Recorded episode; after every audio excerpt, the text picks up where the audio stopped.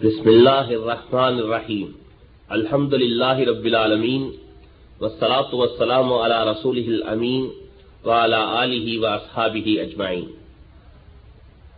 அன்பு சகோதரர்களே அஸ்ஸலாமு அலைக்கும் வரஹமத்துல்லாஹி வபரகாத்துஹு இஸ்லாமிய அழைப்பு மற்றும் வழிகாட்டு மையம் அல் ஹசா உங்களுக்கு ஈமான் என்றால் என்ன இஸ்லாம் என்றால் என்ன என்பதையும் மலஜல சுத்தம் செய்தல் உலு செய்தல் தயமும் செய்தல் குளிப்பு ஆகியன குறித்தும் இஸ்லாத்தின் சட்டத்திட்டங்களை விளக்கிட இந்த ஒலிநாடாவை தயாரித்துள்ளது.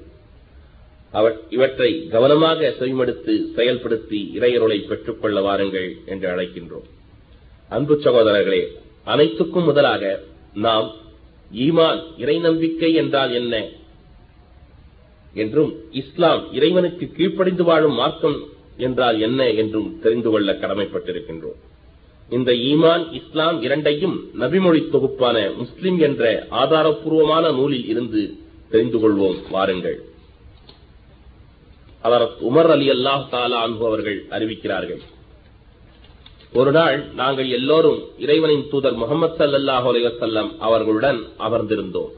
அப்போது எங்கள் முன் ஒருவர் வந்து நின்றார். அவருடைய ஆடைகள் மிகவும் வெண்மையாக காணப்பட்டன. அவருடைய தலைமுடி மிகவும் கருப்பாக காணப்பட்டது. பயணம் செய்ததற்கான அறிகுறிகள் எதுவும் அவரிடம் காணப்படவில்லை. எங்களில் யாருக்கும் அவரை தெரியாது. அவர் நடந்து சென்று பெருமானார் சல்லல்லா அலுவலம் அவர்களின் முன் அமர்ந்தார். அவரது முழங்கால்களை பெருமானார் சல்லல்லா அலுவலம் அவர்களின் முழங்கால்களுக்கு எதிராகவும் அவரது கைகளை பெருமானார் சல்லல்லா அலுவலம் அவர்களின் முழங்கால்களின் மீதும் வைத்தார். பின்னர் பெருமானார் சல்லல்லா அலுவலம் அவர்களை நோக்கி முகம்மதே இஸ்லாத்தை பற்றி எனக்கு சொல்லுங்கள் என்றார். பெருமானார் சல்லல்லா அலுவலம் அவர்கள் இஸ்லாம் என்பது அல்லாஹை தவிர வேறு இறைவன் இல்லை என்றும் முகமது சல்லாஹ் அலுவலம் அவர்கள் இறைவனின் தூதர் என்றும் சாட்சியம் கூறுவதும் தொழுகையை நிறைவேற்றுவதும் ஜக்காத் கொடுப்பதும் ரமலான் மாதத்தில் நோன்பு நோற்பதும் உங்களால் முடிந்தால் இறைவனின் இல்லத்துக்கு புனித ஹஜ் பயணம் மேற்கொள்வதும் ஆகும் என்றார். இதற்கு அவர் நீங்கள் சரியாகவே சொன்னீர்கள் என்று பதிலளித்தார். நாங்கள் அவரே அப்படி வினவி அவரே பெருமானாரின் பதிலை உண்மைப்படுத்தியது குறித்து ஆச்சரியம் கொண்டோம். பின்னர் அவர் ஈமான் குறித்து எனக்கு சொல்லுங்கள் என்றார். உடனே பெருமானார் சல்லா அலுவலம் அவர்கள் அது அல்லாஹின் மீதும் அவனது மாணவர்கள் அவனது வேதங்கள் அவனது தூதர்கள் இறுதி நாள் ஆகியவற்றின் மீதும் நம்பிக்கை கொள்வதும் நல்லவையும் தீவை தீயவையும் அல்லாஹின் நாட்டப்படியே நடக்கும் என்று நம்புவதும் ஆகும் என்று பதில் தந்தார்கள். இதை கேட்ட அவர் நீங்கள் தொடர்ந்து இஹ்சான் என்றால் என்ன என்பது பற்றி எனக்கு சொல்லுங்கள் என்றார். நீங்கள் அல்லாவை பார்க்காத போதும் அவனை நேரில் பார்த்து தொழுவது போல் தொழுவதாகும். இஹ்சான் என்பது நீங்கள் அல்லாவை பார்க்காத போதும் அவனை நேரில் பார்த்து தொழுவது போல் தொழுவதாகும். நீங்கள் அவனை பார்க்காத போதிலும் அவன் மெய்யாகவே உங்களை பார்த்துக் கொண்டுதான் இருக்கின்றான் என சொன்னார்கள். பின்னர் அவர் எனக்கு நியாய தீர்ப்பு நாள் குறித்து சொல்லுங்கள் என்றார். இதற்கு பெருமானார் சல்லல்லா அலுவலம் அவர்கள் இந்த கேள்வி கேட்கப்படுபவர் கேட்கப்படுபவர். அதாவது நான் கேட்பவராகிய உண்மை விட அதிகமாக அறிந்தவர் அல்ல என்றார்கள். பின்னர் அவர் அதை அதன் அடையாளங்கள் குறித்து எனக்கு சொல்லுங்கள் என்றார். பெருமானார் சல்லல்லா அலுவலம் அவர்கள் கூறினார்கள் அடிமை பெண் தனது எஜமானியை பெற்றெடுப்பாள். அப்போது காலணிகள் இல்லாத ஆடைகளற்ற ஆதரவற்ற கூட்டத்தினர் ஆடம்பரமான கட்டிடங்களை கட்டுவதில் போட்டி போட்டுக் கொண்டிருப்பதை பார்ப்பீர்கள் என்றார். பிறகு அவர் போய்விட்டார். நான் அங்கேயே இருந்தேன். பிறகு பெருமானார் சல்லல்லா அலிஸ்லம் அவர்கள் உமரே கேள்விகளை கேட்டவர் யார் என்று உங்களுக்கு தெரியுமா? என கேட்டார். அல்லாவும் அவனது தூதருமே நன்றாக அறிவார்கள் என்றேன் நான். பெருமானா சல்லல்லா அவர்கள் அவர்தான் ஜிப்ரி ஆவார். அவர் உங்களுக்கு உங்கள் மார்க்கத்தை கற்றுத் தருவதற்காக வந்தார் என்று கூறினார்கள். அன்பு சகோதரர்களே அனைத்துக்கும் முதலாக இந்த இஸ்லாத்தின் ஐந்து அம்சங்களை பற்றி நாம் தெரிந்து கொள்ள கடமைப்பட்டிருக்கிறோம். முதலாவது அம்சமாக நாயகம் சல்லா அலிஸ்லாம் அவர்கள் கூறினார்கள் அன் தஷ்ஹத அன் லா இலாக இல்லல்லா வ அன்ன முகமது ரசூலுல்லா அதாவது வணக்கத்திற்கும் கீழ்ப்படிதலுக்கும் உரிய நாயன் இறைவன் அல்லாஹ் ஒருவனே என்றும் முகமது சல்லா அலிசல்லம் அவர்கள் அல்லாவின் திருத்தூதர் ஆவார்கள் என்றும் சாட்சியம் மொழிவது அதாவது வணக்கத்திற்கும் கீழ்ப்படிதலுக்கும் உரியவன் அல்லாவை தவிர வேறு யாரும் இல்லை என்றும் முகமது சல்லாஹூ அலிசல்லம் அவர்கள் அல்லாவின் திருத்தூதராவார்கள் என்றும் நம்புவது. அதற்கடுத்து துகீமத்தலா அதாவது இக்காமத்து சலா ஐந்து வேளை தொழுகைகளை அவற்றுக்கு உரிய நேரங்களில் ஜமாஅத்துடன் கூட்டாக தொழுவது. அதற்கடுத்து மூன்றாவதாக நாயகம் ஸல்லல்லாஹு அலைஹி அவர்கள் தூத்திய ஜக்காத் அதாவது ஈத்தாவு ஜக்காத் ஜக்காத் கொடுப்பதை சொன்னார்கள். அதாவது ஆண்டுக்கு ஒரு முறை நமது செல்வத்திலிருந்து இரண்டரை சதவீதத்தை இறை கட்டளைப்படி ஏழை எளியவர் எளியவர் கடன் சிறை போன்ற துன்பத்தில் சிக்கியிருப்பவர்களுக்கும் இறைப்பணிக்காகவும் செலவு செய்தல் அதற்கடுத்து நாயகம் சல்லல்லா அலிஸ்லம் அவர்கள் தசூம ரமலான். அதாவது சௌமு ரமலான் ரமலான் மாதம் நோன்பை குறிப்பிட்டார்கள். இதன் பொருள் இஸ்லாமிய ஆண்டின் ஒன்பதாவது மாதமான ரமலான் மாதம் முழுவதும் வைகரையின் உதயத்திலிருந்து சூரியன் மறையும் வரை உண்ணாமல் பருகாமல் மனைவியோடு கூட உடலுறவு கொள்ளாமல் இறைவனுக்காக என்று நோன்பு நோற்பது. அதற்கடுத்து ஐந்தாவதாக நாயகம் சல்லா அலுவலம் அவர்கள் "வ தஹுஜ்ஜல் பைத்த சபீலா. நீ ஹஜ் பயணம் மேற்கொள்வது அதற்கான வசதி உனக்கு இருந்தால் என்று குறிப்பிட்டார்கள். ஹஜ் என்பது வாழ்நாளில் குறைந்தபட்சம் ஒரு முறையாவது சவுதி அரேபியாவில் மக்கா முக்கர்ரமாவில் உள்ள உலகின் முதல் ஏகத்துவ ஆலயமான காபாவை சந்தித்திட பயணம் மேற்கொள்வது. அங்கு சென்று ஹஜ் என்ற இந்த வணக்கத்தின் கிரியைகளை கடமைகளை நிறைவேற்றுவது. இதைத்தான் ஹஜ் என்கிற இந்த வார்த்தை குறிக்கும். இந்த ஐந்தும் இஸ்லாமிய மார்க்கத்தின் ஐந்து அடிப்படை அம்சங்களாகும். அதற்கடுத்து இந்த ஹதீஸிலே குறிப்பிடப்பட்டுள்ள ஈமானின் அம்சங்களை பற்றி நாம் தெரிந்து கொள்ள கடமைப்பட்டிருக்கிறோம். ஈமானின் அம்சங்கள் என்ன? நாயகம் சல்லல்லா அலிஸ்லம் அவர்கள் கூறினார்கள் அம் தூமின பில்லாஹி வ மலாயி கத்திஹி வ குத்துபிஹி வ ருசுலிஹி வல் யோமில் ஆஹிரி வ தூமின பில் கத்ரி ஹைரிஹி வ ஷர்ரிஹி. நீ அல்லாவை கொண்டும் அல்லாவையும் அல்லாவின் வழக்குகளை வானவர்களையும் மேலும் அவனது வேதங்களையும் அவனது திருத்துதர்களையும் இறுதி மறுமை நாளையும் நம்புவது மேலும் நன்மையும் தீமையும் அல்லாவிடத்திலிருந்தே வருகின்றன. அல்லாவே அதை விதிக்கின்றான் என்றும் நம்புவது என்று குறிப்பிட்டார்கள். இதில் ஈமான் பில்லா. முதலாவதாக அந் தூமின பில்லா. அல்லாவை நம்புவது என்பது என்ன என்று கேட்டால் அல்லாஹ் ஒருவனையே நம்புவது. எப்படி நம்புவது? வணக்கத்திற்கும் கீழ்ப்படுதலுக்கும் உரியவனாக அல்லாஹ் ஒருவனை மட்டுமே நம்புவது மற்ற பொய்யான கற்பனையான கடவுள்கள் அனைத்தையுமே நிராகரித்து விடுவது. இதற்குத்தான் ஈமான் பில்லா என்று சொல்லப்படும்.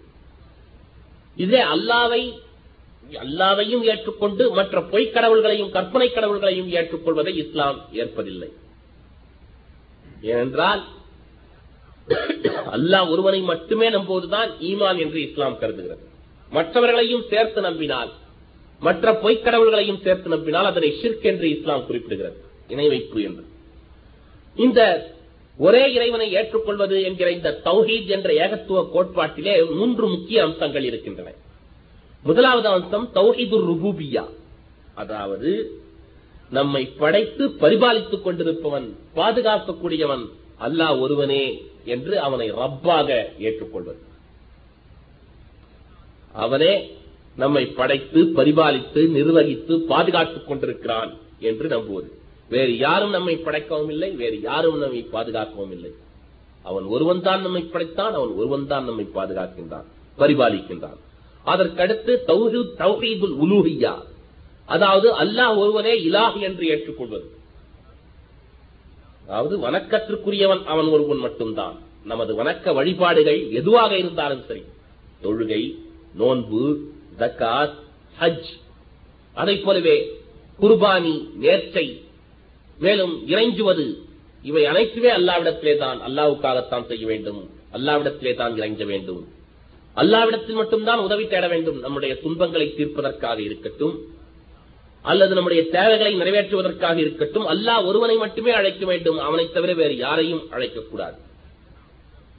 நம்முடைய ஹஜ்ஜாக இருக்கட்டும் குர்பானியாக இருக்கட்டும் நம்முடைய நதிர் நேர்ச்சையாக இருக்கட்டும் தக்காத்தாக இருக்கட்டும் தொழுகை முதல் கொண்டு எல்லா வழிபாடுகளுமே அல்லாஹ் ஒருவனுக்காக மட்டுமே என்று இருக்க வேண்டும். இதுதான் வணக்கத்திற்குரியவனாக அவன் ஒருவனையே ஏற்றுக்கொள்வதாகும் அவனை ஒருவனே இலா என்று ஏற்றுக்கொள்கின்ற தௌஹூதுல் தௌஹீதுல் உலூஹியா என்று அழைக்கப்படுகின்ற இந்த ஏகத்துவத்தின் இரண்டாவது அம்சமாகும். ஏகத்துவத்தின் மூன்றாவது அம்சம் என்ன என்று கேட்டால் தௌஹீது சிஃபாத். அதாவது அல்லாவுடைய தௌஹீதுல் அஸ்மாய் வஸ்திபாத் அல்லாவுடைய நாமங்கள் அனைத்தும் அவனுக்கு மட்டுமே சொந்தமானவை. வேறு யாருக்கும் சொந்தமானவை அல்ல. அவன் சமீ ஆக இருக்கின்றான் என்று சொன்னால் அவன் பார்க்கின்றான் பார்க்கக்கூடியவனாக இருக்கின்றான். ஆனால் மனிதன் பார்க்க பார்ப்பதைப் போல அவன் பார்ப்பதில்லை. அவனுடைய பார்வை மிகவும் விசாலமானது எல்லையற்றது என்பதை ஒப்புக்கொள்வது. அதைப் போலவே அவன் பசீராக இருக்கின்றான். அவன் கேட்கக்கூடியவனாக இருக்கின்றான். அவன் அவன் சமியாக இருக்கின்றான் அவன் கேட்கக்கூடியவனாக இருக்கின்றான். எப்படி மனிதன் கேட்கின்றானோ அப்படி அல்ல.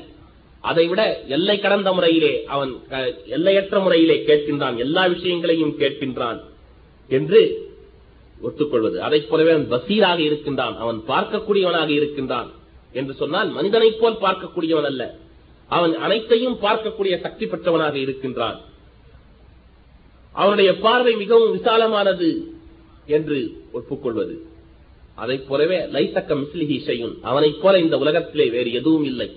இந்த பிரபஞ்சத்திலே இந்த பேரண்டத்திலே அவனை போன்ற எதுவும் இல்லை. அவன் தன்னிகரற்றவனாக இருக்கின்றான் என்று ஏற்றுக்கொள்வது. உல் ஹுவல்லாஹு அஹத். நபியே நீர் கூறுவீராக.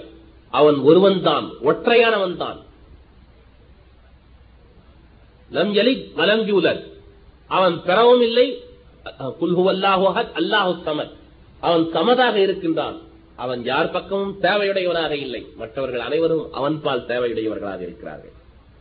லம் எலி அவன் யாரையும் பெற்றெடுக்கவும் இல்லை யாருக்கும் தந்தையாகவும் இல்லை. அவனுக்கு பிள்ளை குட்டிகள் கிடையாது. பலன் ஜூலத் அவனுக்கு எந்த விதமான தந்தையரும் கிடையாது தாயும் கிடையாது. அவன் யாராலும் பெற்றெடுக்கப்படவும் இல்லை. அவனுக்கு தாய் தந்தை கிடையாது. வலம் எக்குல்லகு புகுவன் அகத் அவனுக்கு நிகரானவர்கள் யாரும் கிடையாது என்று ஒப்புக்கொள்வது ஏற்றுக்கொள்வது. அதற்கடுத்து அவன் ரிசுக் தரக்கூடியவனாக இருக்கின்றான் உணவளிக்கக்கூடியவனாக இருக்கின்றான். மேலும் அவன் முஹீவ முமீத். அவன் நமக்கு உயிரை தரக்கூடியவனாகவும் அவனே விளங்குகின்றான். நம்முடைய உயிரை எடுக்கக்கூடியவனாகவும் அவனே விளங்குகின்றான். நம்முடைய வாழ்வும் சாவும் இறப்பும் அவனுடைய கரங்களிலேயே இருக்கின்றன. வேறு யாருடைய கரத்திலும் இல்லை என்று நம்புவது ஒப்புக்கொள்வது. இது இந்த தௌஹீதுல் ருபூபியா தௌஹீதுல் உலுஹியா தௌஹீதுல் அஸ்மாய் வஸ்திபாத் என்கின்ற இந்த மூன்றும் சேர்ந்த கொள்கை தான் ஏகத்துவ கொள்கையாகும்.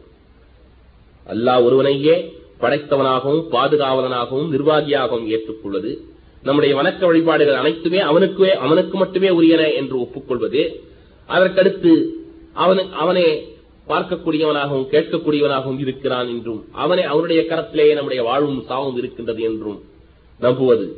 இவை எல்லாம் சேர்ந்து அவனே உணவளிக்கிறான் என்று நம்புவது. இவை எல்லாம் சேர்ந்துதான் ஈமான் பில்லாவாக மாறுகின்றது. அல்லாவின் மீது கொள்ளுகின்ற நம்பிக்கையாக இஸ்லாத்திலே திகழ்ந்து திகழ்ந்து கொண்டிருக்கிறது. ஈமானின் முக்கியமான முதல் தலையான அடிப்படையாக இது திகழ்ந்து கொண்டிருக்கிறது. இரண்டாவது அவன் மலாய்க்கத்திகி.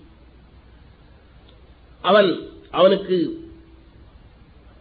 பணி செய்யக்கூடிய அவனுடைய கட்டளைகளை ஏற்று அதற்கு எந்த விதமான மாறும் செய்யாமல் அதற்கு கீழ்ப்பணிந்து நடக்கக்கூடிய அவனுடைய மாணவர்கள் இருக்கிறார்கள்.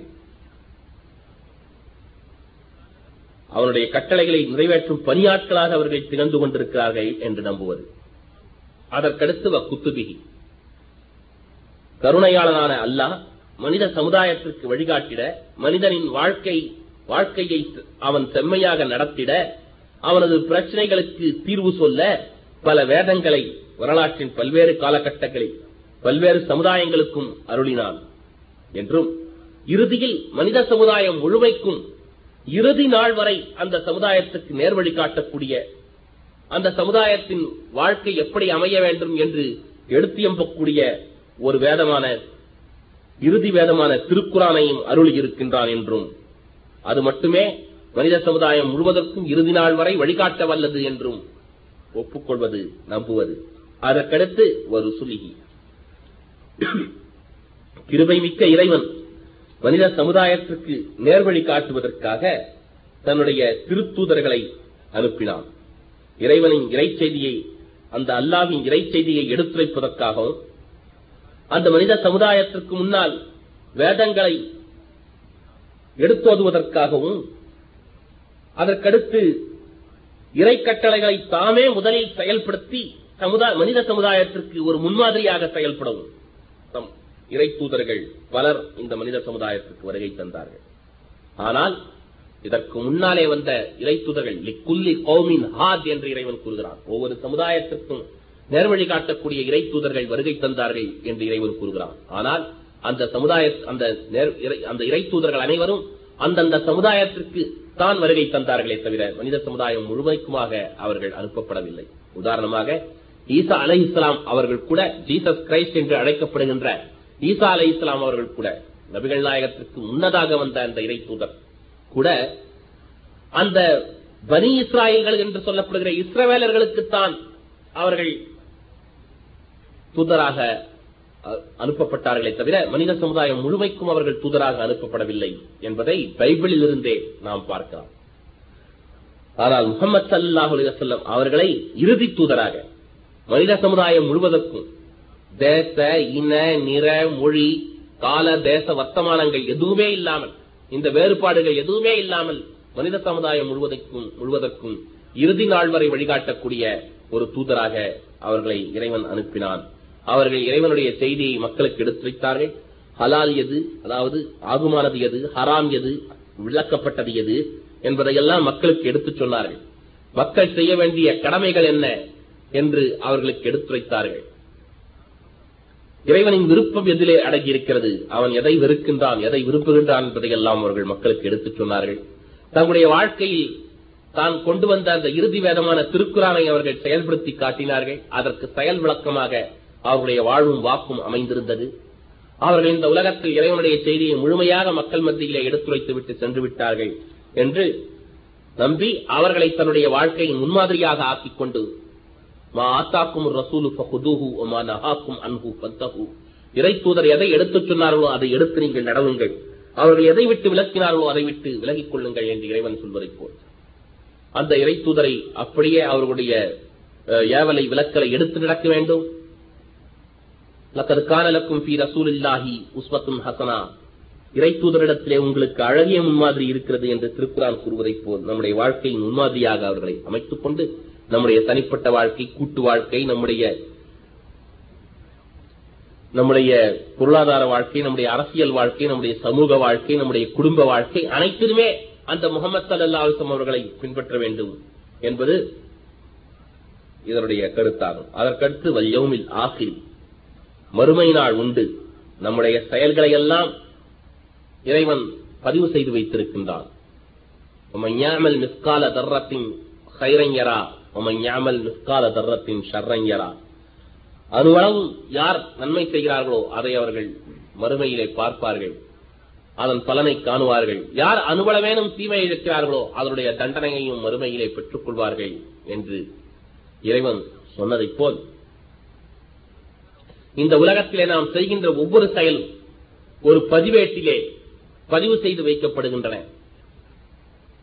மறுமையிலே நம்முடைய இந்த செயல்களுக்கெல்லாம் இறைவனிடத்திலே நாம் கணக்கு கொடுத்து விட்டுத்தான் நாம் நம்முடைய முடிவை சந்திப்போம்.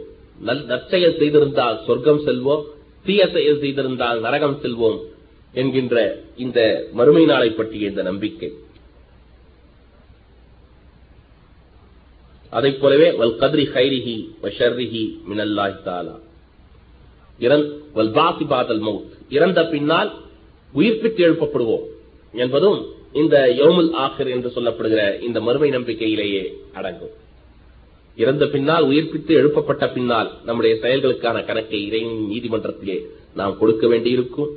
நாம் செய்த நன்மைகளுக்கான நற்கூலியையும் தீமைகளுக்கான தண்டனையையும் பெற வேண்டியிருக்கும் என்று அதற்கடுத்து வல் கதிரி ஹைரிஹி வ ஷர்ரிஹி மினல்லாஹி தாலா நன்மையாய் நன்மையாயினும் சரி தீமையாயினும் சரி நமக்கு நேரிடுகின்ற இன்பம் துன்பம் எதுவானாலும் சரி அந்த அல்லாவின் தரப்பிலிருந்தே நமக்கு தரப்படுகின்றன. அவன் விதித்த விதிப்படியே நம்மை வந்து அடைகின்றன என்று நம்பி விதியை மனப்பூர்வமாக ஏற்றுக்கொண்டு இறைவனின் விருப்பத்துக்கு முன்னால் தலை சாய்த்து விடுவது. இன்று இந்த என்ற இந்த ஆறு அம்சங்கள் ஈமான் பில்லா وملائكته وكتبه ورسله واليوم الآخر والقدر خيره وشره من الله تعالى என்கின்ற இந்த ஆறு அம்சங்கள் ஈமானின் அடிப்படை அம்சங்களாக அமைந்திருக்கின்றன. அதற்கடுத்து என் அருமை சகோதரர்களே இஸ்லாத்திலே முதலாவது தூணாக ஷஹாதா என்கிற இந்த களிமா இருக்கிறது என்று சொன்னால் அதாவது ஈமான் இறை நம்பிக்கை கொள்வது அமைந்திருக்கிறது என்று சொன்னால் அடுத்து செயல்பாடுகளிலே வணக்க வழிபாடுகளிலே நபிகள் நாயகம் சல்லல்லா அலிஸ்லாம் அவர்கள் தொழுகையை வலியுறுத்தி இருக்கிறார்கள். இந்த தொழுகையை நிறைவேற்றிட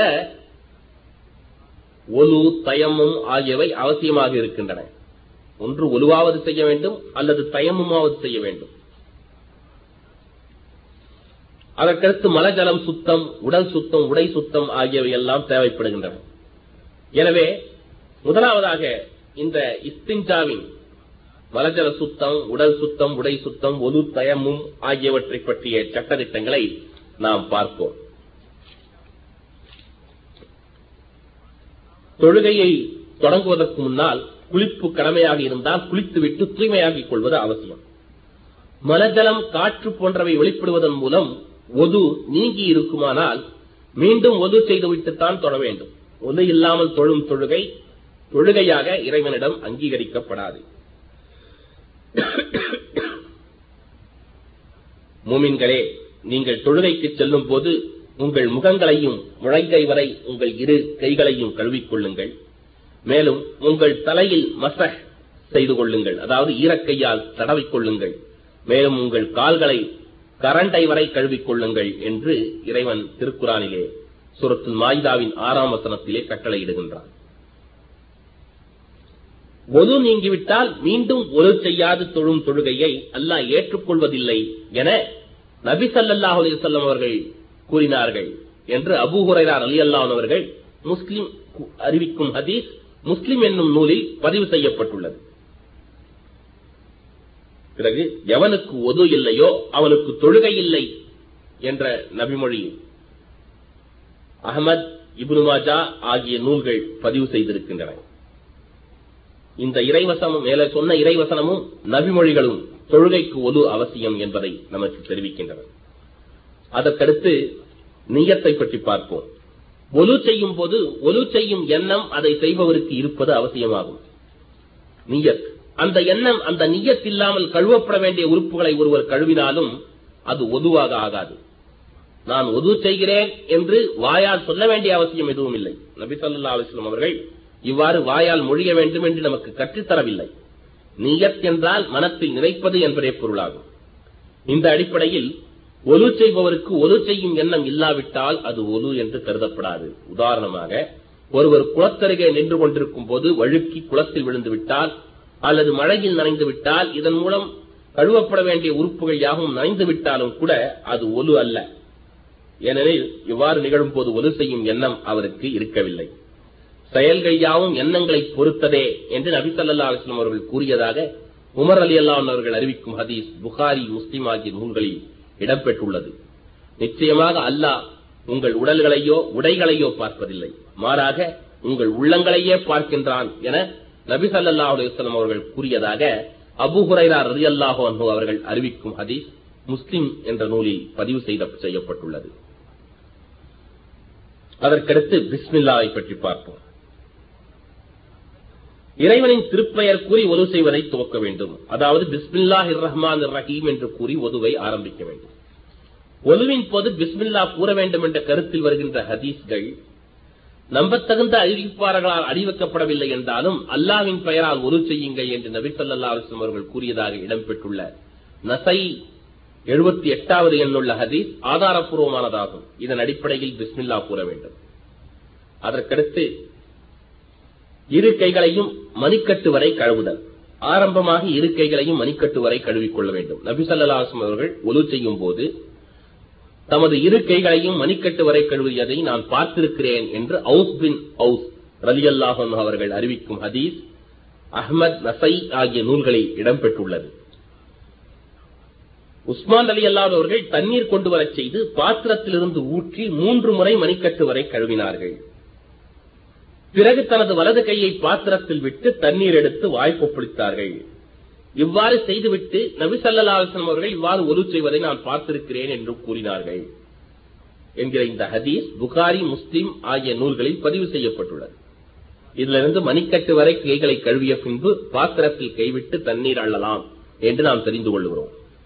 உங்களில் ஒருவர் தூங்கி எழுந்தால் கையை மூன்று முறை கழுவுவதற்கு முன் தனது கையை பாத்திரத்தில் விடலாகாது என்று நபி அவர்கள் கூறியதாக அபூ அலி அல்லான் அவர்கள் அறிவிக்கும் ஹதீஸ் புகாரி முஸ்லிம் அகமது அபுதாவுத் நசை திருமிதி இப்ருமாஜா ஆகிய நூல்களில் இடம்பெற்றுள்ளது. தூங்கி எழுந்தவர் கைகளை மணிக்கட்டு வரை கழுவாமல் பாத்திரத்திற்குள் கண்டிப்பாக கைகளை விடலாகாது என்பதையும் கழுவிய பின் பாத்திரத்தில் கைவிட்டுக் கொள்ளலாம் என்பதையும் இந்த ஹதீஸ் விளக்குகின்றது. அதற்கடுத்து மிஸ்வா பல் துலக்குவது. நபிசல்லாசம் அவர்கள் பல் துலக்குவதை பல்வேறு சந்தர்ப்பங்களில் தானும் செய்திருப்பதுடன் பிறரையும் செய்யுமாறு வலியுறுத்தியுள்ளனர். அதிலும் குறிப்பாக ஒலு செய்யும் போது இதனை அதிக அளவு வலியுறுத்தியுள்ளனர். என் சமுதாயத்திற்கு சிரமமாகி போகும் என்ற கவலை இல்லாவிட்டால் ஒவ்வொரு ஒலுவின் போதும் பல் துலக்குவதை கட்டாயமாக்கி இருப்பேன் என்று நபிசல்லாசம் அவர்கள் கூறியுள்ளனர். உதைஃபா அலி அல்லாஹ் அவர்கள் அறிவிக்கும் இந்த ஹதீஸ் புகாரி முஸ்லிம் அகமது தசை அபுதாவூத் ஆகிய நூல்களில் இடம்பெற்றுள்ளது. இரவிலோ பகலிலோ உறங்கி எழுந்தால் நபி ஸல்லல்லாஹு அவர்கள் பல் துலக்குவார்கள் என்று அன்னை ஆயிஷா அலி அல்லாஹும் அன்பு அறிவிக்கும் ஹதீஸ் அகமது அபுதாவூத் ஆகிய நூல்களில் இடம்பெற்றுள்ளது. நோன்பு வைத்திருக்கும் சமயங்களிலும் வாயின் வாடையை மாற்றிட நபிசல்லா ஸல்லல்லாஹு அவர்கள் பல் துலக்கி உள்ளனர் என ஆயிஷா அலி ரலியல்லாஹு அன்பு அறிவிக்கும் ஹதீஸ் அபு அகமது அபுதாவுத் திருமிதி ஆகிய நூல்களில் இடம்பெற்றுள்ளது. நோன்பு வைத்திருப்பவர் பல் துலக்கல் ஆகாது என்று கூறப்படும் கருத்துக்கு ஹதீஸ்களில் ஆதாரம் எதுவும் இல்லை. மேலும் மிஸ்வாக் என்றால் குச்சியால் பல் து- துலக்குவது என்று மட்டும் அர்த்தம் இல்லை பல் துலக்குவதற்கு ஏற்ற எதன் மூலமும் பல் துலக்கலாம் என்பதை கவனத்தில் கொள்ள வேண்டும். வாய் கொப்பளித்தல் மூக்கை சுத்தம் செய்தல் ஆகியவற்றை பற்றி இனி பார்ப்போம். ஒலுவின் போது வாய் கொப்பளித்து மூக்கையும் சுத்தம் செய்ய வேண்டும். நபி சல்லா அலிஸ்லம் அவர்கள் இவ்வாறு செய்துள்ளார்கள்.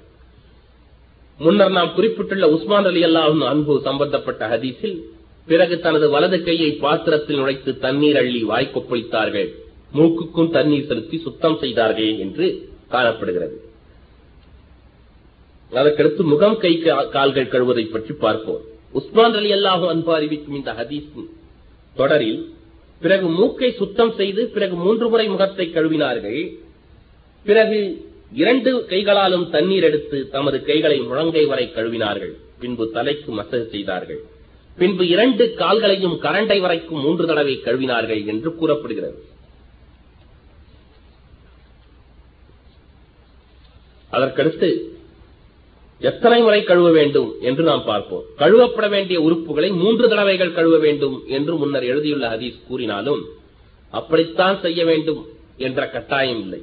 விரும்பினால் ஒவ்வொரு தடவையும் கழுவிக்கொள்ளலாம் நபி ஸல்லல்லாஹு அவர்கள் ஒலு செய்யும் போது ஒவ்வொரு தடவையும் கழுவியுள்ளனர் என்று இப்னு அப்பாஸ் அலி ரலியல்லாஹு அன்பு அறிவிக்கும் ஹதீஸ் புகாரி அகமது நசை அபுதாவூத் திருமிதி இப்னு மாஜா ஆகிய நூல்களில் இடம்பெற்றுள்ளது.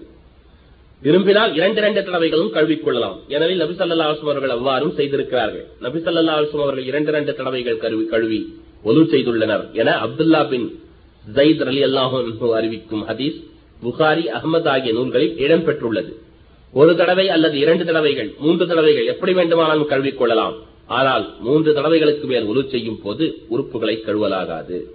நபி அவர்களிடம் கிராமவாசி ஒருவர் வந்து ஒலு செய்வதை பற்றி கேட்டார். அவருக்கு மும்மூன்று முறை கழுவி ஒலு செய்துவிட்டு ஒலு செய்து காட்டிவிட்டு இதுதான் ஒலு செய்யும் விதமாகும். யார் இதைவிட அதிகப்படுத்துகிறாரோ அவர் மரபு பெயர் விட்டார் தீங்கிழைத்து விட்டார் அநியாயம் செய்து விட்டார் என நபி அவர்கள் கூறினார்கள்.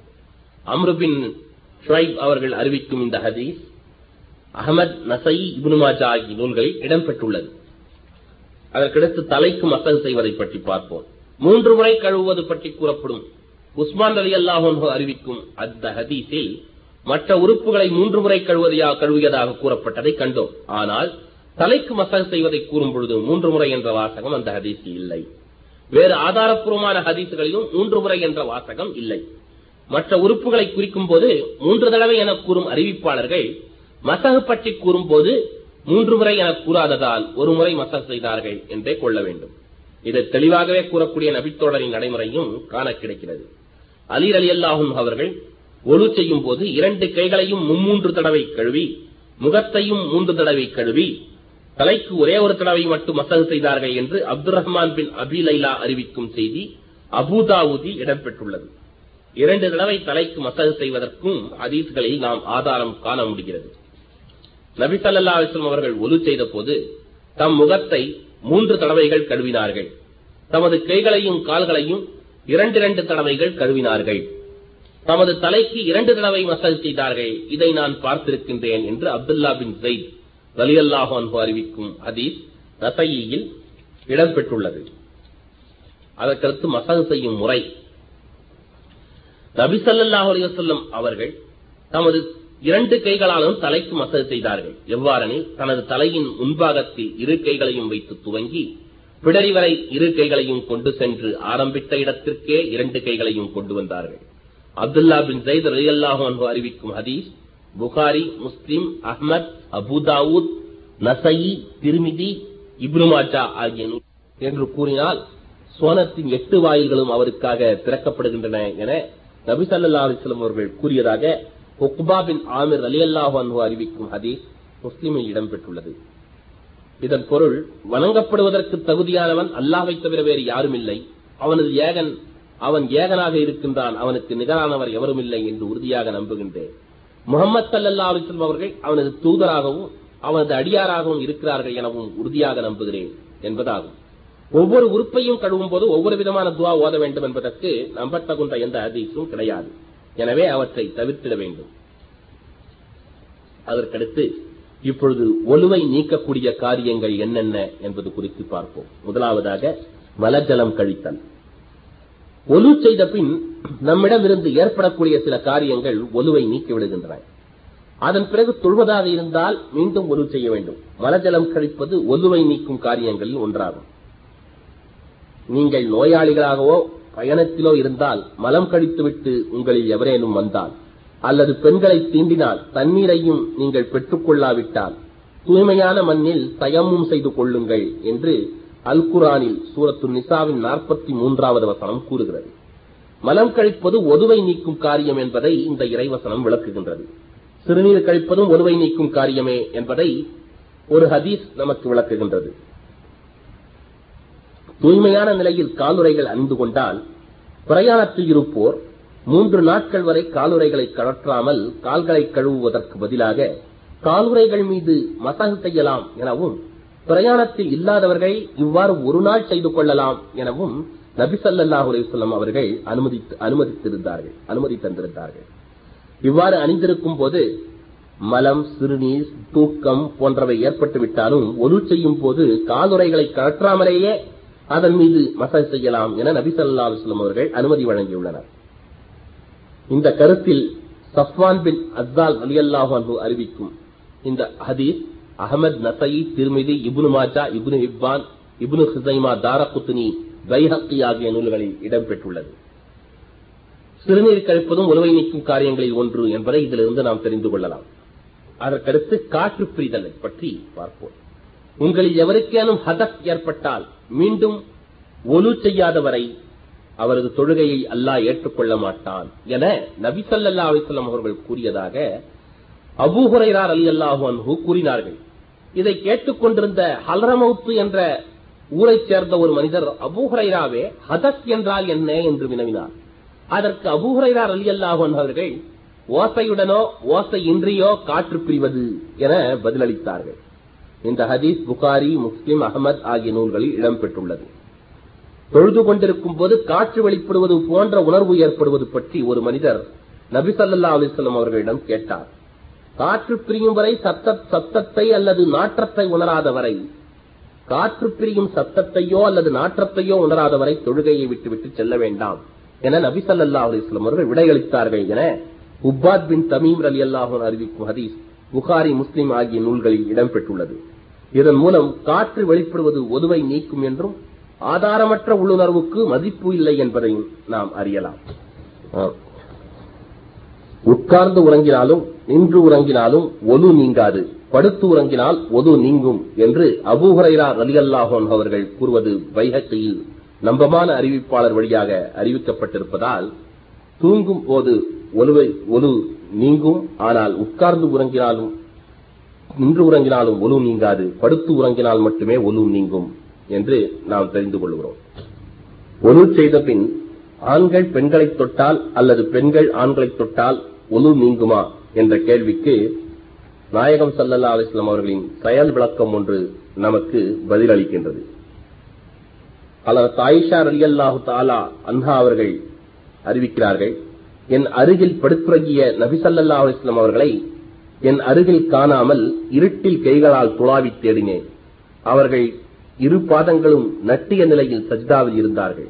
என் கைகள் அவர்களது பாதங்களின் அடிப்பகுதியில் பட்டது என ஆயிஷா அலி அல்லாஹன் அவர்கள் அறிவிப்பதாக முஸ்லிம் திருமிதி ஆகிய நூல்களில் இடம்பெற்றுள்ளது.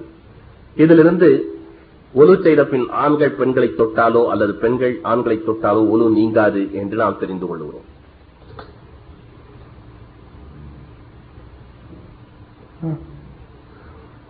வாந்தி எடுப்பது ஒலுவை நீக்கும் என்பதற்கு ஆதாரப்பூர்வமான ஹதீஸ் எதுவும் இல்லை. இது பற்றி கூறப்படும் எல்லா ஹதீசுகளுமே பலவீனமானவையாக உள்ளன. இது பற்றி வந்துள்ள ஹதீஸ்களில் ஒரே ஒரு ஹதீஸ் மட்டுமே நம்பகமானதாகும். நபி சல்லா அலுவலம் அவர்கள் வாந்தி எடுத்தார்கள் ஒது செய்தார்கள் என்று சௌபான் ரவி அல்லா அன்பு அறிவிக்கும் ஹதீஸ் திருமதி அகமது ஆகிய நூல்களில் இடம்பெற்றுள்ளது. இந்த ஹதீஸிலிருந்து வாந்தி எடுப்பது ஒலுவை நீக்கும் என்று கருத முடியாது. ஏனெனில் வாந்தி எடுத்தால் ஒலு நீங்கும் என்று நபி சல்லா அலுவலம் அவர்கள் கூறவில்லை. நபி சல்லா அலுவலம் அவர்கள் ஒலு செய்ததற்கு வாந்தி எடுத்ததே காரணம் என்றும் கூறப்படவில்லை. அதற்கடுத்து இச்சை நீர் வெளிப்படுவதை பற்றி பார்ப்போம். ஒது செய்த பின் மதி என்று கூறப்படும் இச்சை நீர் வெளிப்படுமானால் ஒது நீங்கிவிடும். இச்சை நீர் என்றால் காம உணர்வு மேலோங்கும் போது லேசாக கசுகின்ற திரவமாகும். இது பற்றி பல ஹதீசுகள் உள்ளன. ஒன்றை மட்டும் தருகிறோம். பெருமளவுக்கு இச்சை நீர் வெளிப்படக்கூடியவனாக நான் இருந்தேன். நபிசல்லா அலுவலம் அவர்களிடம் இது பற்றி கேட்க வெட்கப்பட்டு மிக்தாத் பின் அஸ்வத் ரதியல்லாஹ் அன்பு அவர்களை நபிசல்லா அலுவலம் அவர்களிடம் இது பற்றி கேட்குமாறு கூறினேன். அவர் நபிசல்லா அலுவலம் அவர்களிடம் கேட்டபோது ஆண் உறுப்பை கழுவிவிட்டு மீண்டும் உது செய்ய வேண்டும் என்று நபி சல்லா அலிஸ்லாம் அவர்கள் கூறினார்கள் என அலீர் அலி அல்லாஹு அன்பு அறிவிக்கும் ஹதீஸ் முஸ்லிமில் இடம்பெற்றுள்ளது. அதற்கடுத்து ஒட்டகத்தின் மாமிசம் சாப்பிடுவதாலும் ஒலு நீங்கி போய்விடும்.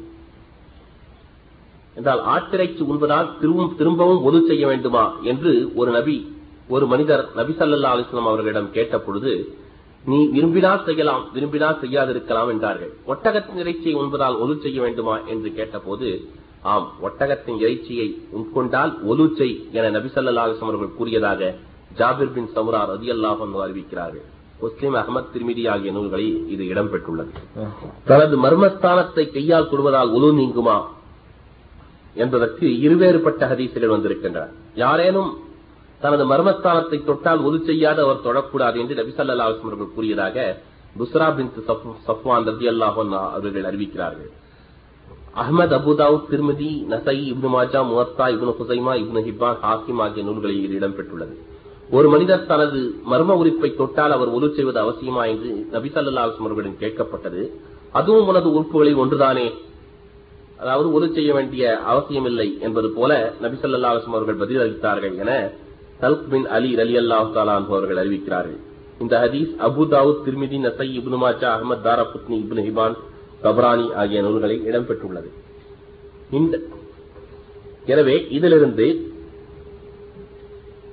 ஒருவர் தனது மர்ம உறுப்பை அதன் பிரத்யேகமான தன்மையை கவனத்தில் கொள்ளாமல் தொட்டால் உழு நீங்காது அல்லது தற்செயலாகப்பட்டால் உழு நீங்காது அதன் பிரத்யேக தன்மையை கருத்தில் கொண்டு தொட்டால் ஒழு நீங்கும் என்று முடிவு செய்ய கடமைப்பட்டிருக்கிறோம்.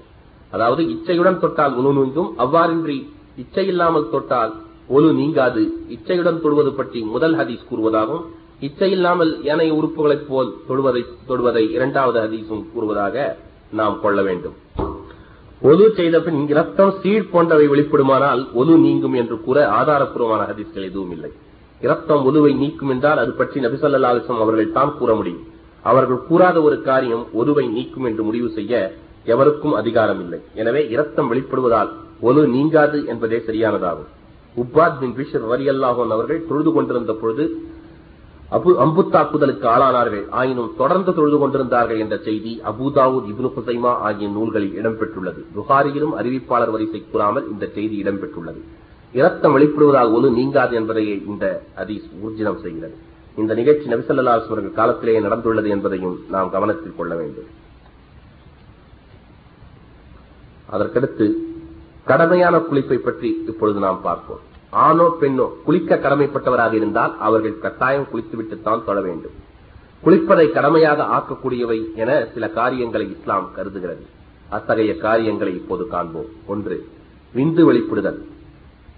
உடலுறவின் மூலமாகவோ உறக்கத்திலோ ஆணுக்கோ பெண்ணுக்கோ விந்து வெளிப்படுமானால் அவர்கள் கட்டாயம் குளித்தாக வேண்டும். குளிக்காமல் தொடக்கூடாது இச்சை நீர் மதி வெளிப்படுவது பற்றி நபிசல்லா அலுவலாம் அவர்களிடம் நான் கேட்டபொழுது இச்சை நீர் வெளிப்பட்டால் ஒரு செய்ய வேண்டும் விந்து வெளிப்பட்டால் குளிக்க வேண்டும் என்று கூறியதாக அலி அலி அல்லாஹோன் அவர்கள் அறிவிக்கிறார்கள். அஹமத் இப்னு ஆஜா திருமிதி ஆகிய நூல்களில் இந்த ஹதீஸ் இடம்பெற்றுள்ளது. விந்து வெளிப்பட்டால் குளிக்க வேண்டும் என்று இந்த ஹதீஸ் பொதுவாக கூறுவதால் உடலுறவு மூலம் வெளிப்பட்டாலும் உறக்கத்தில் வெளிப்பட்டாலும் வேறு எந்த வகையில் வெளிப்பட்டாலும் குளிப்பது அவசியம் என்பதை உணராம் ஒரு பெண்ணுக்கு ஸ்கலிதம் ஏற்பட்டால் அவள் குளிப்பது அவசியமா என்று உம்மு சுலைம் ரலி அல்லாஹன் அவர்கள் நபிசல்லா அலிஸ்லாம் அவர்களிடம் கேட்ட பொழுது ஆம் என்று நபிசல்லா அலிஸ்லாம் அவர்கள் பதிலளித்தார்கள். உம்மு சலமா அலி அல்லாஹன் அறிவிக்கும் இந்த ஹதீஸ் புகாரி முஸ்லிம் அகமது திருமதி நசை இபுன்வாஜா ஆகிய நூல்களில் இடம்பெற்றுள்ளது. பெண்களுக்கு விந்து வெளிப்பட்டால் அவர்களும் குளிக்க வேண்டும் என்பதை இந்த ஹதீஸ் அறிவிக்கின்றது. அதற்கடுத்து உடலுறவு கொண்டாலும் குளிப்பது அவசியம். உடலுறவின் போது விந்து வெளிப்படாவிட்டாலும் குளிப்பது அவசியமாகும். இஸ்லாத்தின் ஆரம்ப காலத்தில் விந்து வெளிப்படாதவாறு உடலுறவு கொண்டால் குளிப்பது அவசியமில்லை என்ற நிலை இருந்தது. விந்து வெளிப்பட்டால் தான் குளிக்க வேண்டும் என்று நபி சல்லா அலிஸ்லாம் அவர்கள் கூறினார்கள் என்று உபை பின் காப் அலி அல்லாஹு அறிவிக்கும் ஹதீஸ் புகாரியில் இடம்பெற்றுள்ளது. இந்த நிலை பிறகு மாற்றப்பட்டு விட்டது என்பதை பின்வரும் ஹதீஸ் தெளிவுபடுத்துகின்றது. இஸ்லாத்தின் ஆரம்ப காலத்தில் விந்து வெளிப்பட்டாலே குளிக்க வேண்டும் என்ற நிலை இருந்தது. பின்பு உடலுறவு கொண்டாலே குளிக்க வேண்டும் என்று நபி சல்லா அலிஸ்லாம் அவர்கள் கட்டளையிட்டார்கள் என்று உபயிபு காபர் அலி அல்லாஹும் அறிவிக்கும் ஹதீஸ். அஹ்மத் அபுதாவு திருமிதி ஆகிய நூல்களில் இடம்பெற்றுள்ளது. அதற்கடுத்து மாதவிடாய் ஏற்படுதல். மாதவிடாய் ஏற்பட்டால் மாதவிடாய் காலத்தில் தொடக்கூடாது. மாதவிடாயிலிருந்து சுத்தமானதும் குளிப்பது அவசியம்.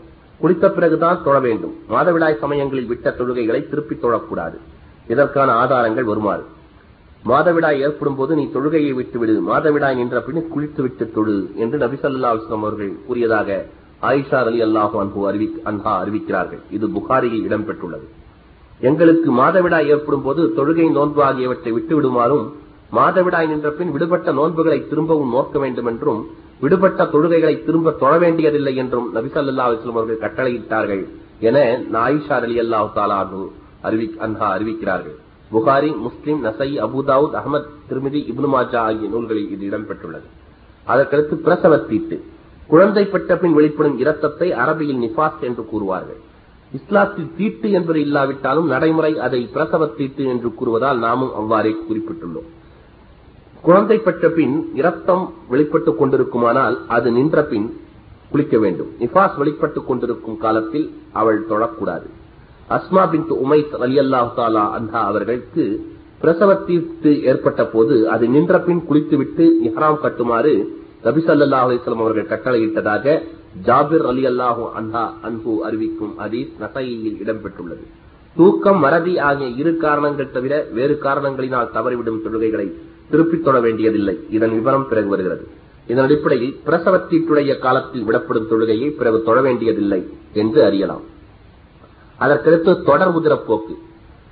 சில பெண்கள் மாதவிடாய் சமயத்தின் போது மட்டுமின்றி எப்போதுமே உதிரப்போக்குள்ளவர்களாயிருப்பர். உதிரப்போக்கு என்ற இந்த நோய்க்கு ஆளானவர்கள் இதன் காரணமாக தொழுகை மற்றும் வணக்கங்களை விட்டுவிடக்கூடாது மாதம் முழுவதும் இப்படி உதிரப்போக்கு ஏற்பட்டுக் கொண்டிருக்குமானால் அதற்கு முன் வழக்கமாக மாதவிடாய் ஏற்பட்ட நாட்களை மாதவிடாய் நாட்கள் என்று தீர்மானித்துக் கொண்டு அந்த நாட்களில் மட்டும் தொழுகையை விட்டுவிட வேண்டும். ஏனைய நாட்களில் உதிரப்போக்கு இருந்தாலும் அவள் தொழ வேண்டும்.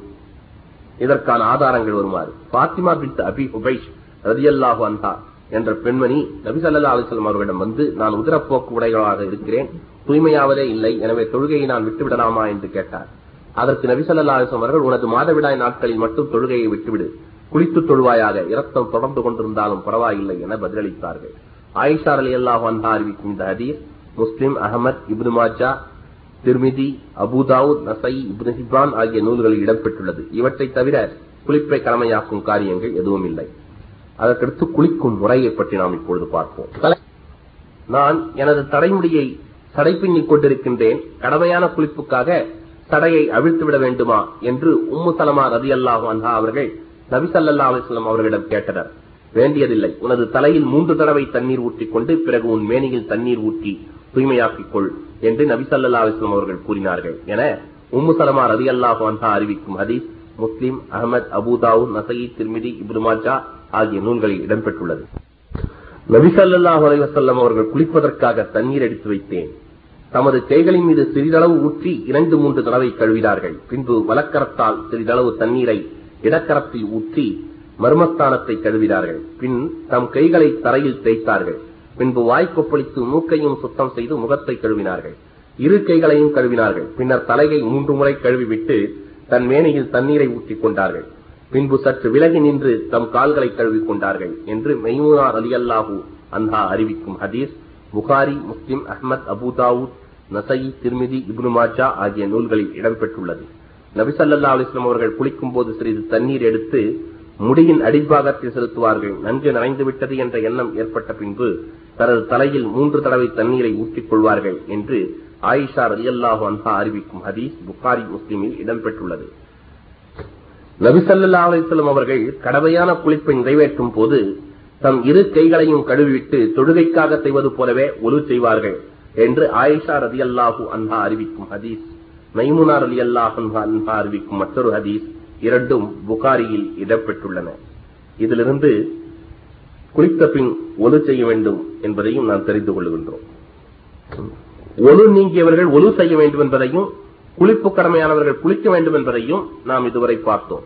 மனித வாழ்வில் சில சமயங்களில் குளிப்பதற்கும் ஒலு செய்வதற்கும் தண்ணீர் கிடைக்காத நிலை ஏற்படலாம். அல்லது தண்ணீர் கிடைத்தும் கூட அதை பயன்படுத்த முடியாத நிலை ஏற்படலாம். இது போன்ற நிலைக்கு மாற்று பரிகாரமே தயமும் என்பதாகும். தண்ணீருக்கு பதிலாக எண்ணெய் மண்ணை பயன்படுத்துவதற்கு மார்க்கத்தில் தயமும் என கூறப்படுகிறது. நீங்கள் நோயாளிகளாகவோ பயணத்திலோ இருந்தால் உங்களில் எவரேனும் மலம் கழித்துவிட்டு வந்தால் அல்லது பெண்களை தீண்டினால் தண்ணீர் கிடைக்காவிட்டால் தூய மண்ணில் தயமும் செய்யுங்கள் என்று அல்குரானில் சூரத்து மாயிதாவின் ஆறாம் வசனம் கூறுகின்றது. ஒரு செய்வதற்கு பதிலாக தயமும் செய்யும் போது கழுவப்பட வேண்டிய உறுப்புகளில் மண்ணை அள்ளி பூசிக்கொள்ள வேண்டும் என்று அர்த்தமில்லை.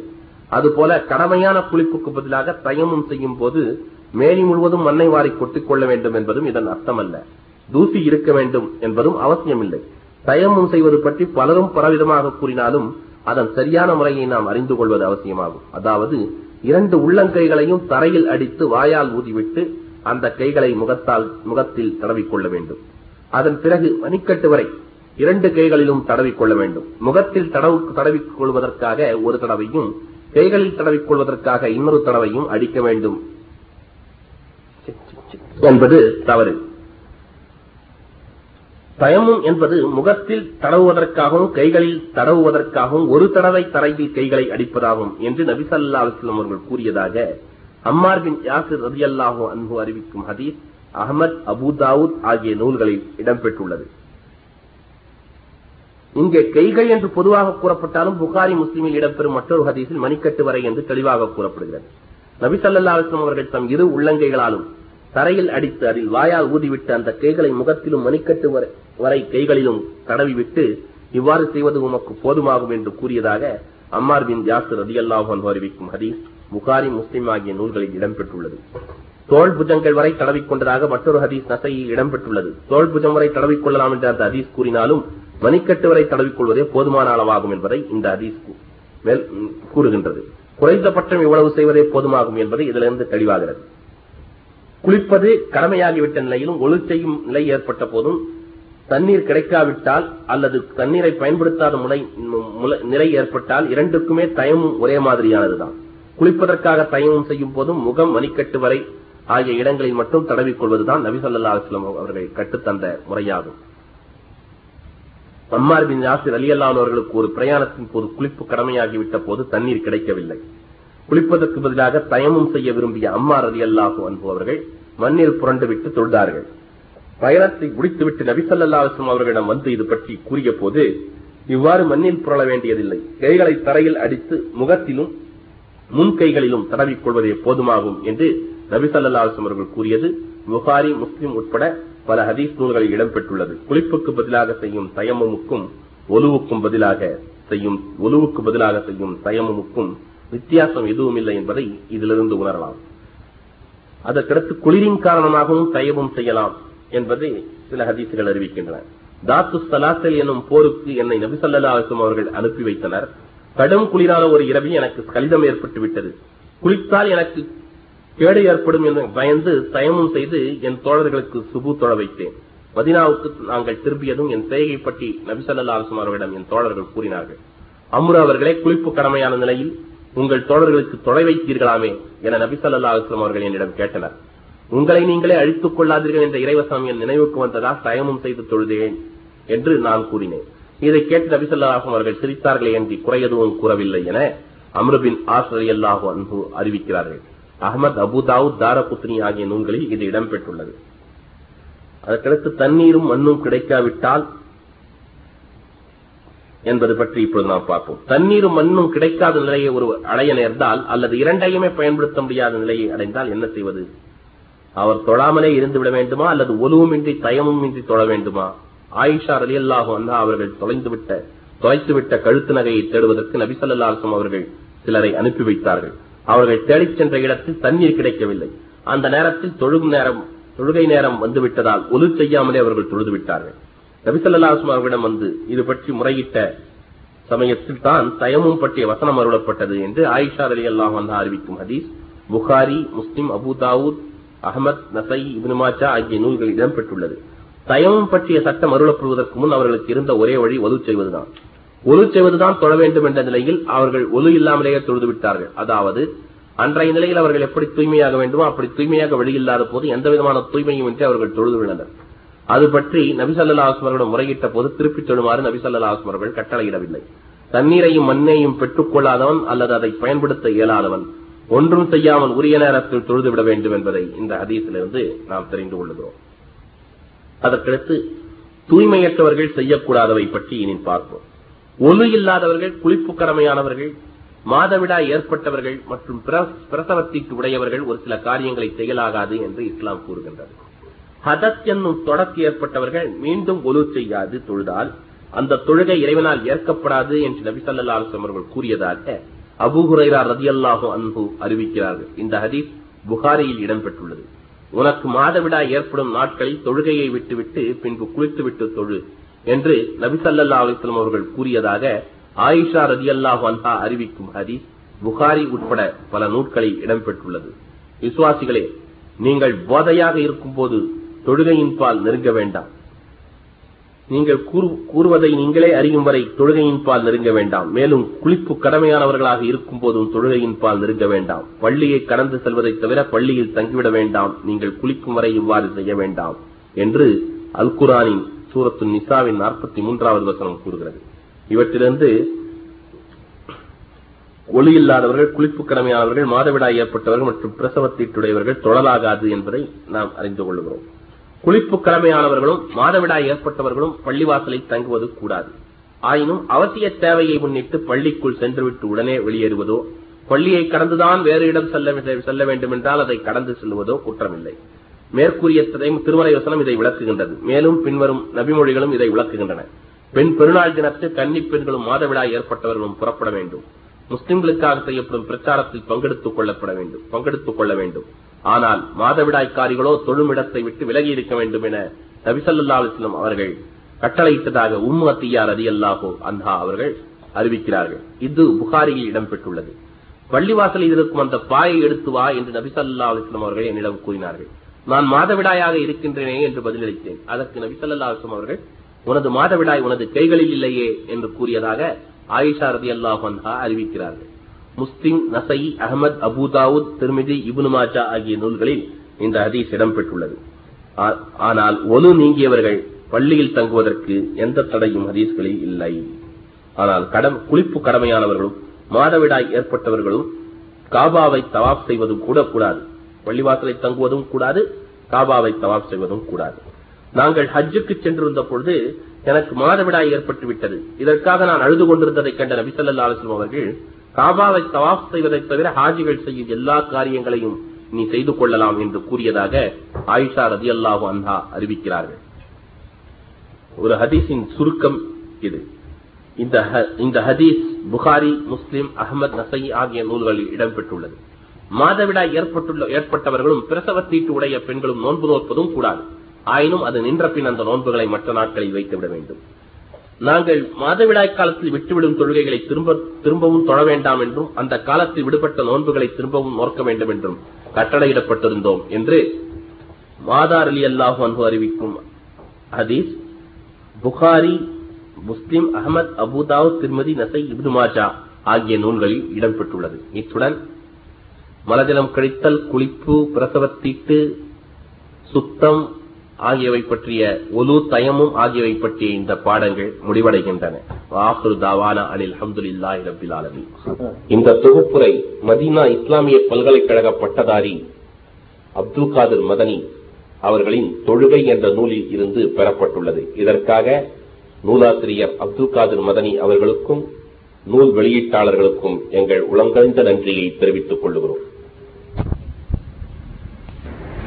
الحمد لله رب العالمين الرحمن الرحيم.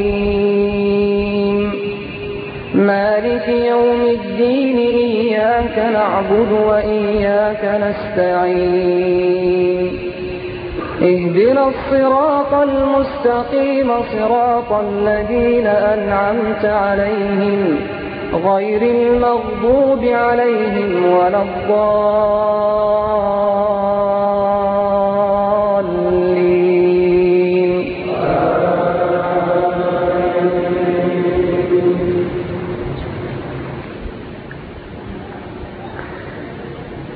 يا أيها النبي اتق الله ولا تطع الكافرين. والمنافقين إن الله كان عليما حكيما. واتبع ما يوحى إليك من ربك. إن الله كان بما تعملون خبيرا.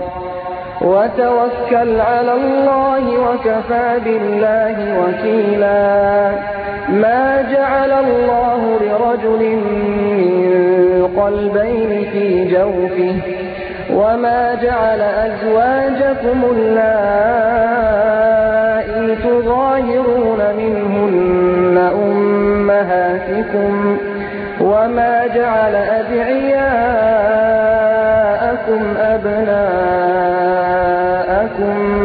ذلكم قولكم بأفواهكم والله يقول الحق وهو يهدي السبيل. ادعوهم لآبائهم هو أقسط عند الله. فإن لم تعلموا آباءهم فإخوانكم في الدين ومواليكم.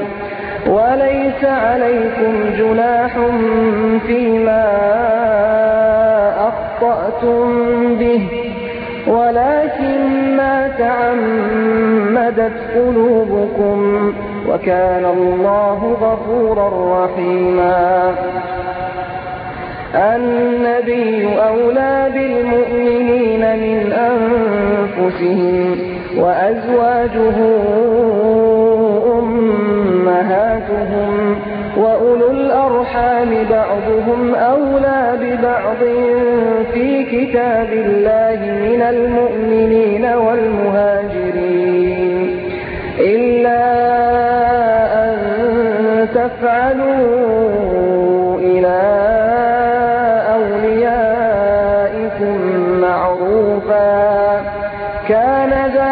في الكتاب مسطورا وإذ أخذنا من النبيين ميثاقهم ومنك ومن نوح وإبراهيم وموسى وعيسى ابن مريم وأخذنا منهم ميثاقا غليظا. ليسأل الصادقين عن صدقهم وأعد للكافرين عذابا أليما. يا أيها الذين آمنوا اذكروا نعمة الله عليكم. إذ جاءتكم جنود فأرسلنا عليهم ريحا وجنودا لم تروها وكان الله بما تعملون بصيرا. إذ جاءوكم من فوقكم ومن أسفل منكم وإذ زاغت الأبصار وبلغت القلوب الحناجر وتظنون بالله الظنونا هنالك ابتلي المؤمنون وزلزلوا زلزالا شديدا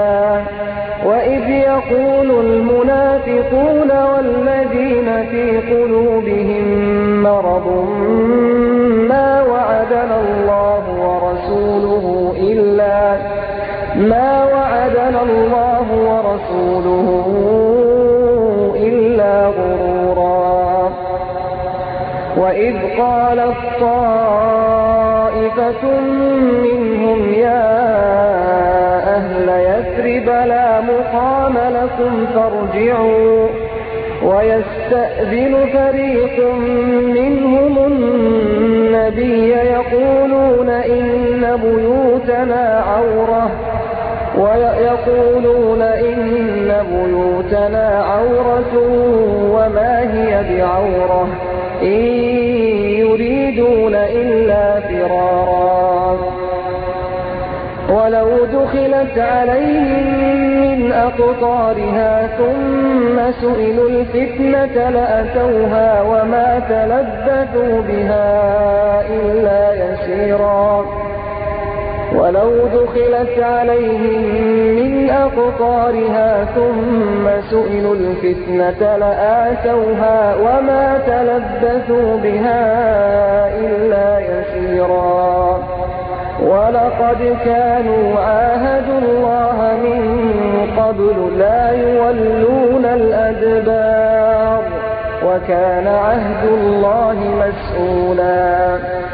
قل لن ينفعكم الفرار إن فررتم من الموت أو القتل وإذا لا تمتعون إلا قليلا.